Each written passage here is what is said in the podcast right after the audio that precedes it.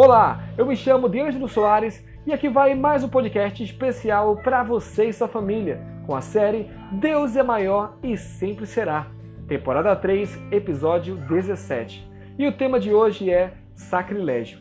Então, vamos ler Mateus capítulo 24, versículos de 15 a 18.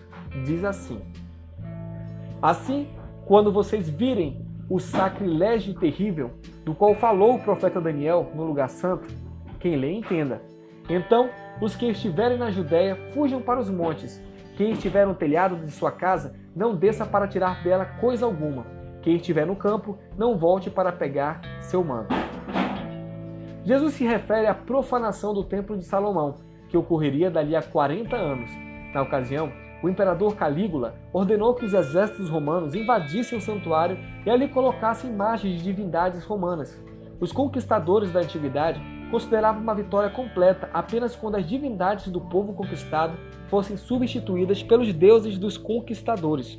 O teólogo e filósofo Paul Tillich diz que Deus é o nome que damos àquilo que dá sentido à nossa existência. Chamamos de Deus o que para nós tem valor absoluto. Por isso, não faz muito sentido quando alguém afirma ser ateu. Nessas ocasiões, devemos perguntar: você é ateu de que Deus? Provavelmente dirá que se refere ao Deus revelado na tradição judaico-cristã, mas todos somos ateus de alguns ou muitos deuses. O problema é que não é possível viver sem um Deus.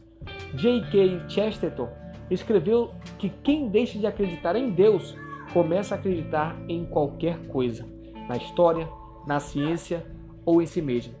Jesus adverte seus discípulos para o fato de que muitas coisas podem ser adoradas, no altar do sacrilégio terrível, isto é, onde o único Deus vivo e verdadeiro não ocupa o seu lugar. Certamente o ídolo estará lá. Deus te abençoe e até amanhã.